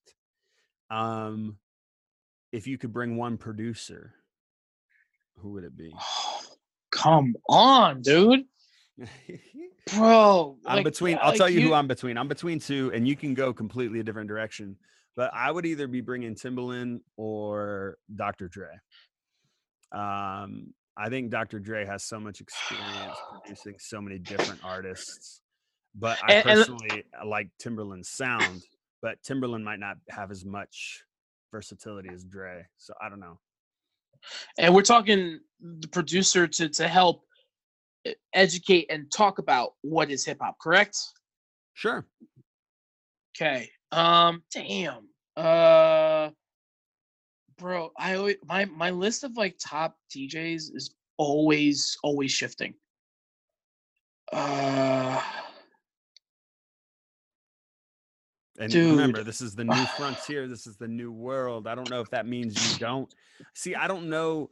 I, I guess you could go two different directions because you could either go someone who's really established, like Dre. Does that make sense? Or Timbaland, or you Yeah. go like someone who's really new, innovative. oh wait, let me ask a clarifying question. yeah. Does this person have is it alive or dead? Or is it just alive? Ooh. Let's st- let's stick with alive. We've we've been doing everything with the alive people, so let's stay alive for now. Maybe maybe our next question will be a, a question of of the deceased. Um Who are you thinking about? Like who's popping in your head? Kanye, honestly. Kanye, really? Ka- yeah. Ka- Kanye honestly pops in my Kanye head. is a producer. I mean, he produces his. Yeah. Yeah, I mean that's that's honestly kind of what put him on the map a little bit is his production before his rapping. Did Kanye produce Travis Scott? Uh I don't know for the sure, but it, I would not be surprised. Like, I feel like the know- rodeo album was had Kanye on it, like in the sense of like you know producing because it just sounded so Kanye. Like I don't know. Yeah. But uh, honestly, he's the first that comes to my mind as far as alive. Hmm. Okay, we can stay there if you're cool with that. Uh yeah, that's that's that's that's my answer. All right, Kanye. Even though I said Kanye wasn't going to Mars, he's going to Mars now. Going to Mars. Got our you said you said I had the choice. It's your choice. I'm as- asking you the questions, man. I'm asking you the question. So far, I'm with you 100%. I think we, we we split on the Kanye. I'm with you with Childish Gambino. I'm with you with Jay Z's discography. I think I would take Dr. Dre.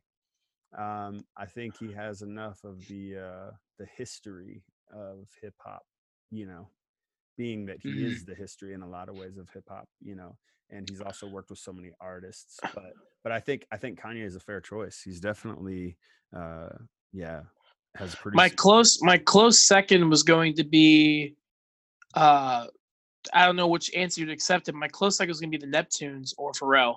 dude the neptunes or pharrell were my close second like i would even say like timbaland to me timbaland neptunes and pharrell are all kind of like they all kind of worked on so many songs that i love like like hmm just that sound like even just like like i think of like justin timberlake's um uh albums like justified and like just how good those beats are man like they Yeah, hold man. up if you go back and listen to those records from like forever ago it's not it's not that long ago but like when you listen back you're like wow these beats are good like they're timbaland beats or like any of the neptunes or pharrell beats are amazing like yeah yeah yeah, so I think I think those those could have been good too, but I, I think I think Kanye is good. Okay, so now um, we get to resurrect one person from the past in hip hop to bring with us. Who are we resurrecting? One person, anybody. Doesn't it can be anybody in hip hop. So it could be a producer, a rapper, a, it could be Mm. anybody. The big the big two you're gonna go to probably are Biggie and Tupac, right? Those are the the, the immediate like I think off the cuff that most people are gonna think about. You got Nipsey too, though, like which is like I wonder Uh-huh. you go you go newer and you go Nipsey Hussle. I don't know. I mean, there's uh No, I know who it'd be. who J Dilla. really Yeah. Really. Mm-hmm. What about J Dilla? Makes you want to uh, bring him? Um, so here's what I'll say. I personally did not grow up listening to J Dilla. J Dilla became someone I listened to in my young adult years after getting into further into the history of hip hop and all that. But from the people who I've who I've heard from, and definitely uh, Questlove is a huge voice. But from all of the people I've heard from, all the artists I've heard from, whenever you talk, whenever the discussion of a, a significant influence to the sound of hip hop, a significant influence to the element of pocketing drums and pocketing uh, certain sounds in particular sequences that were not quantized, and just the massive impact on the sound of hip hop, J Dilla consistently is a name that is brought up Hmm. across all the geographical areas.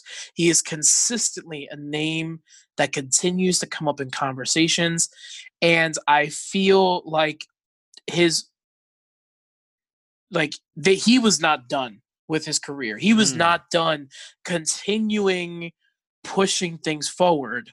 Um like it's just his massive influence to the point where I just learned recently that he's considered the godfather of lo-fi hip hop, Yeah. which is another, you know, banging sub subculture Dude, of lo-fi is like culture hip hop. Favorite. One, lo-fi is one of my favorite. Like I think of even like the cool kids, the cool kids, like Bake Sale. That album. hmm I lived in Boston. I wore that album out. Like I literally bought two CDs. Bro, I I I felt wore it out. cool because I felt cool because I was like, bro, they've been playing this music on Adult Swim for as long as I can remember, and I've been an Adult Swim fan for a long time. But uh, yeah, I'd say J Dilla just because his his level of influence is just massive, and I feel like if that were to come back, I don't know what sort of impact that'd make, but holy cow, do I think it'd be powerful. So as far as pushing a new frontier, J Dilla is the one I'd be resurrecting. Cool, cool. And he worked with a lot of people like Tribe Called Mhm. Quest, uh, MF Doom. Like he he Mhm. worked with a lot of Madlib, Pete Rock, yeah. yeah. No, that's good. That's good. What are some other questions we can think of? Those are those are that's the list of my questions. I think I, I don't know if I'd go J Dilla. I think I'd probably go Tupac or Biggie. If you had to go Tupac or Biggie, which one would you resurrect? Let's let's say right now you could resurrect one to make an album in America. Let's let's remove Mars off the table. Who would you go, Tupac or Biggie? Tupac. Tupac, really? Yeah. What about Tupac Uh, over Biggie? Why why why Tupac over Biggie? Oh, gosh, I gotta be careful with this. Um. Especially because you're from the east. because I feel like I feel like as far as what's happening right now and the particular climate, yeah. I feel like Tupac's overall philosophy that he presented in his music, I feel like Tupac was more philosophical He and or social issues better than Biggie, I think. Not that Biggie didn't, but like, I I, like- I, w- I, would, I wouldn't say better. I would just say it was more or more documented. sure, sure, um, that's fair. Whereas, and it, and, it, and it's different because Biggie, like Biggie's claim to fame was battle rap, and Yeah. was was battling on the streets, and and even still, you know, like his whole discography, like a lot of why he was so powerful was because he had bars and lines for days and had intelligent, intelligent uh construction of lyr- of lyrics. That was in the that was in the the elements of that battle rap off the cuff perspective. So he was that was like his that was one of his signatures uh, as far as artistic um style but yeah tupac had a bit more of social commentary within his his discography.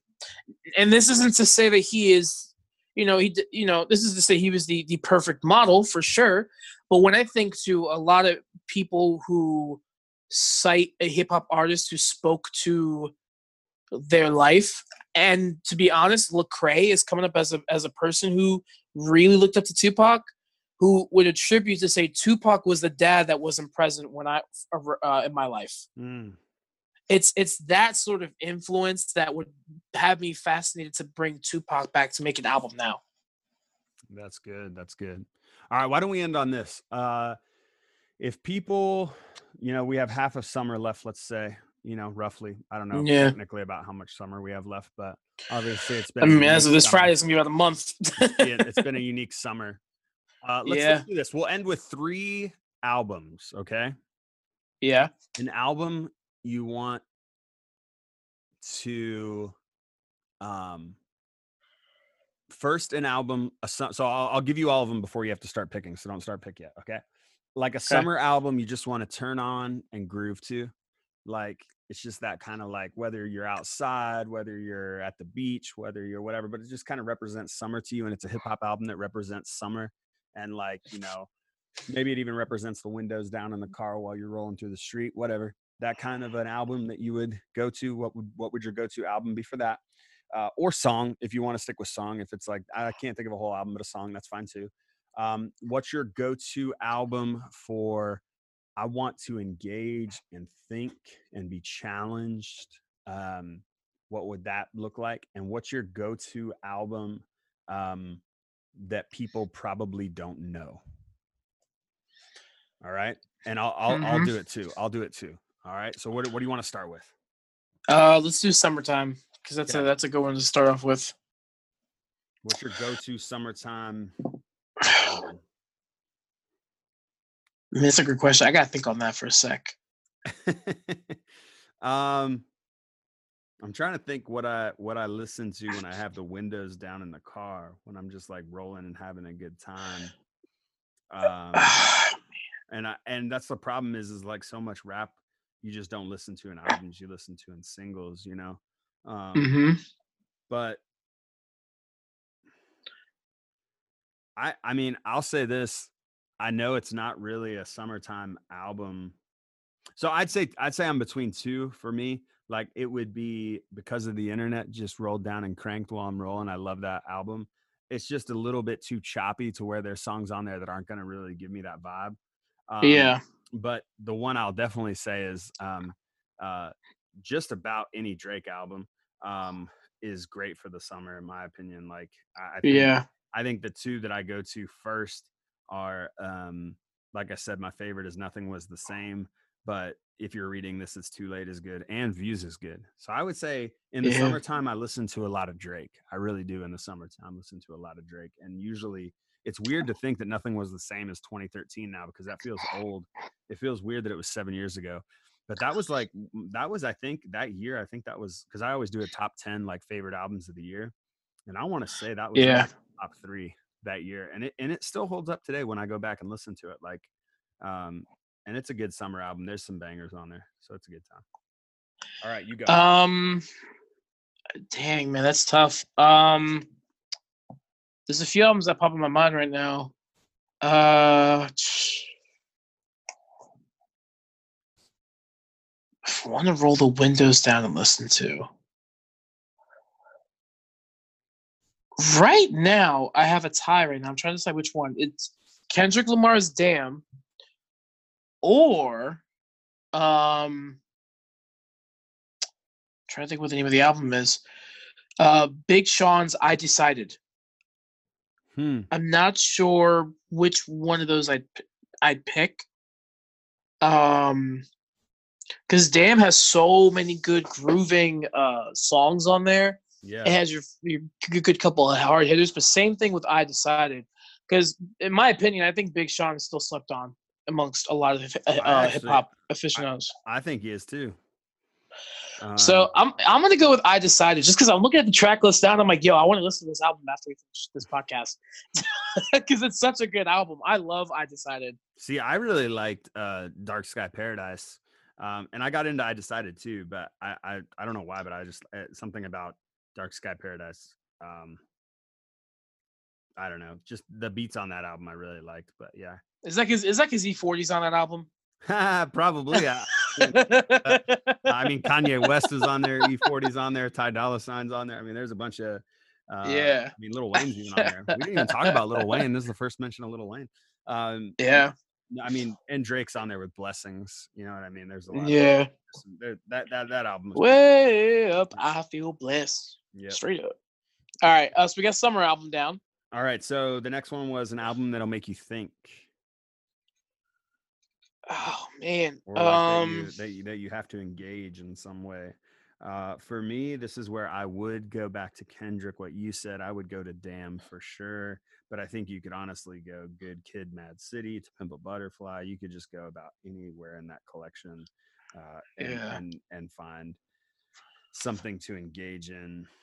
You know, I, I want to challenge myself and see if I can of an album that's not Kendrick, because I feel like he's So, often if sought I go to. off Kendrick, I would say Run the Jewels. The new Run the Jewels album is really That's a solid choice. um, engaging politically and just uh, very, very social uh, in its in its statements and in what it's doing. I think you, could, Uh-huh. go, you could go Tobe or like more. Um, concrete lyrics, I guess. I don't know if that's what necessarily Mhm. we're talking about when we're talking about engaging, but I do think there is that concrete ly- lyricness to it. Yeah. Uh, I'm looking through my playlist or my albums here because I'm like, bro, there's like a couple of ones coming to mind. Um,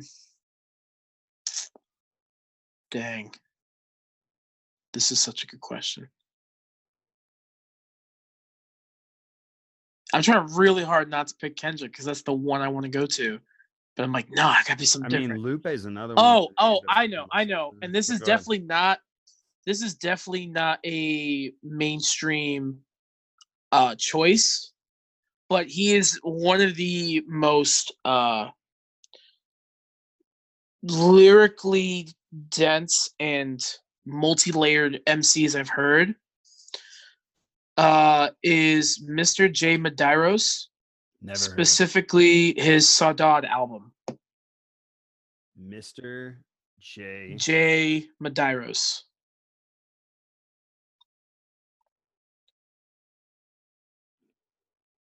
How do you spell that? It's not even coming up.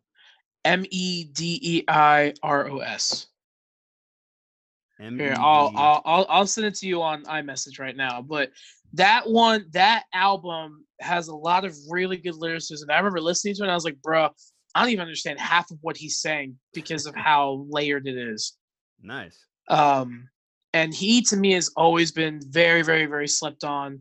Uh, he's kind of popping with uh with French uh hip hop culture actually because he he has a group with um with the producer 20Syl called Alltta that's really pop that's pretty popular right now.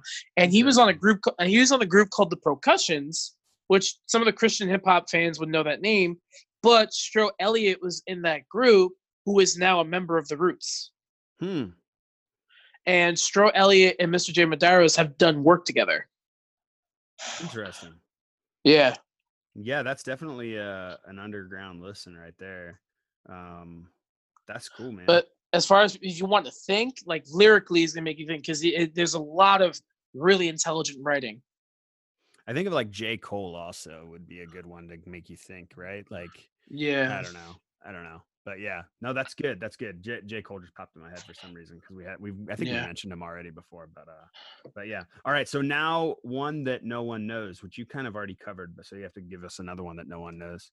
Um, Another one that no one knows. or that's more underground that is less likely to be known. So I'm gonna I'll go first because I'm ready here. Yeah. Uh, an album in 2016 by Hodgy, um, and uh, the album's called Fireplace. The Not the Other Side is what it's called. So if you just look at Fireplace, Hodgy H O D G Y. Um, this album is amazing, like uh, front to back, amazing album. Uh, he's got Yeah. Busta Rhymes on it. He's got Lil Wayne on it. Um, and if you don't know anything about Hodgy, Hodgy is from um, Odd Future. So, um, so his his like background is that he was kind of part of the Odd Future crew with Tyler the Creator and all that, or what what what was it called, like Wolfgang or whatever, whatever they're called. Yeah. Yeah. Yeah. So um so anyway, um I don't know how you feel about all of those people, but I really like Hodgy. I like Frank Frankie Ocean, obviously. Um Mhm. and I I did like Tyler the Creator's Flower album. Was that what it was called? Yeah. Um, Yeah. But uh but it, ultimately that album by Hodgy, it's really good and it has some like really redemptive themes. Like he has a song on there called Resurrection. Um um he even has a song called They Want where it's like the the the whole hook is like they want you to fail, they want you to hate yourself and like this like it's just a very positive there's a lot of positive um on that album and then he also has like voicemails from his mom like that kind of interlude the whole album and it's like his Yeah. mom pretty much saying like oh just don't pay him any mind don't don't pay him you know any attention like they're just you know upset with you blah blah blah whatever and then like all of a sudden it, it that'll cut out and it'll be like they want you to fail they want you to hate yourself and like he so he pretty much is taking like these themes from these voicemails from his mom and putting them on tracks uh so it's it's it's i, I really like the album i kind of just randomly discovered it um uh in 2016 and it's one i'm still listening to even now four years later so Yeah. Okay. So for me, you? I got I got to pick another one. Um you could go with the new harrisburg dude i like his album coda Um, Yeah. kind of growing in popularity, but I, he's still relatively like not super popular, right? Yeah. No, I'd, I'd say he. Yeah, Do you like that album? Do you like that album? Everything? I don't know. I'm not. I'm not. I'm not trying. I'm not trying to like lead, steer you that way. I'm just more. I'm more Uh, trying to I- fill some space I while you think. I'm yeah, giving you some time. yeah. Okay. Yeah, no. I got that got you. Um, no, I haven't I haven't fully listened to it, so I can't say for sure. Mm-hmm. Um, exactly that. Um, about Coda, the friend, by the way, which his new album is. Yeah. I mean, definitely the I've stuff I've few heard- Tracks, it's good, yeah, I mean the stuff I've heard, I've been like, yeah, this is dope. I'm down for this. and it's definitely Um, more backpack rap, right? I mean, more like Yeah. like I don't know. It's just it's different. It's not it's not like overly produced. I wouldn't call it lo-fi, but um Yeah. I don't know. Yeah, that's been my experience with this. so. Um, I would say The Iceberg by Oddisee. Mm, okay. I think Oddisee is really slept on a lot. Uh, he's a really creative MC who my homie put me onto back in college. We actually tried to book him for a show a while back uh, uh, at Messiah. Um, but yeah, I'd say Oddisee, particularly like I said, the the iceberg. Nice. Where's he from? Uh, you know, I've never bothered to look up where he is Oh, from. here it is, DC. There you go. Very cool. Yeah. Sudanese father, African American mother. Interesting.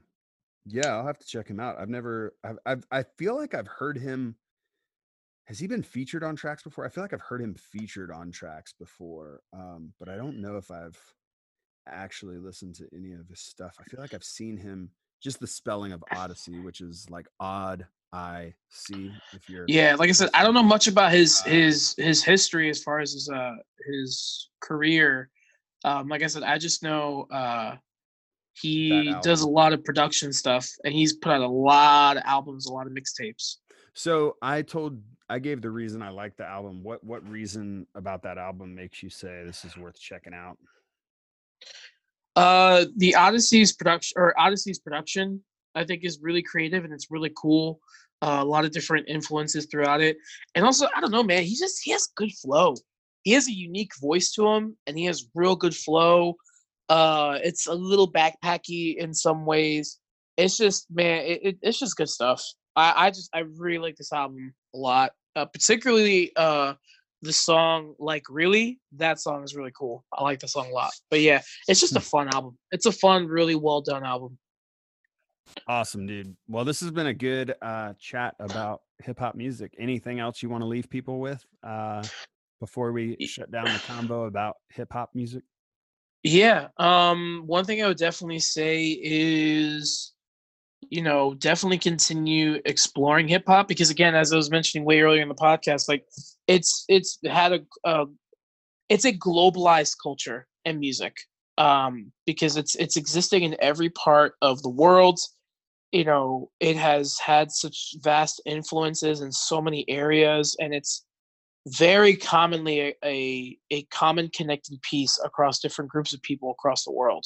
Um, and it's it's you know often been this voice for the disenfranchised and i would seriously look into that history to understand it um, especially to understand like oh so like if i had like an artist who happens to be white like a, like a post malone instance or you're kind of like conflicted about it especially in this day and age where you gotta be woke about everything and you're kind of like conflicting Well, I would check out- like a- appropriation and stuff like that, right? Like cultural appropriation. Yeah. such, like- so here's so here's what I would say. I would recommend, honestly recommend, the Netflix documentary series Hip Hop Evolution. There are currently four four seasons of that right now, and I I'll out. recommend it. I recommend it because number one, it is the it is a really well done, nuanced, deep look into the history of hip hop, where they go and interview a lot of different people. Um, number two, it's hosted by Shad, who is an amazing Dude, rapper. Shad is amazing. That's if you've Yeah. never heard of Shad, you should just go listen to. I want to say it's TSOL, his album. Oh man, yeah. Sorry, go keep going. Sorry, sorry. You said Yeah, Shad. no, I- I yeah. geek So, so he's he's uh him. Yeah, no. uh yeah, so he is um he's the the host of it. Uh he's a phenomenal job going through that. So that's the second reason. And third reason is it's just a it, like y'all got Netflix. Y'all want to binge something. go binge go binge this because it's it's four episodes each season. I think they're an hour long, so you got some good content there. And it's just again a really good look into the cultural significance of hip hop's upbringing and just seeing the, the strand, the long-standing legacy that that has created, and why people who are deeply invested in the culture um, see it as way deeper than just music. Dude, that's that's great. I mean, anything Shad's got his hands on is worth checking out, and I haven't checked that out yet, so I need to go listen to it or watch it right away because I'm confident it's going to be good. And if you haven't heard of Shad, I'm going to say one more time TSOL. Go listen to that album. It's 10 years old Yeah. now. I just looked it up. It's 10 years old. I can't believe it. Rose Garden is an amazing song. Um, At the same time is an amazing song on that album. Go listen to those. Well, I think we've given people all kinds of potential musical choices to go check out if they want to grow their hip hop Yeah. library. also, Comment- Fam comment Jam. let us Please know. go listen to Fam Jam. Fam Jam. Okay, I'll Yeah, check that from out. Shad. Oh, That's- from from that's a Shad. really- Yes, yes, yes. Yes. Yeah, yeah. Yeah, yeah, yeah. And uh, Flying Colors from Shad. I mean, I, all of his albums are good. Just listen to anything with Shad on it. But if you want to comment on things that Alan and I should check out, uh, just uh, comment on either the uh, on the uh, Podbean or wherever you find this posted at PastorJustinDouglas.com or on Facebook or Instagram when we post about it. Like, um, just find the thread there and post and give us some songs that we should check out, some hip hop stuff that maybe we're not thinking about, or let us know what you how you would have answered uh, the questions we talked about. We definitely want this to be interactive. We'd love to hear what you're thinking. So so don't hesitate to uh, to interact in that way. Alan, thank you for being on again, and I hope you have a good rest of your night. Yeah, man. Thanks for having me.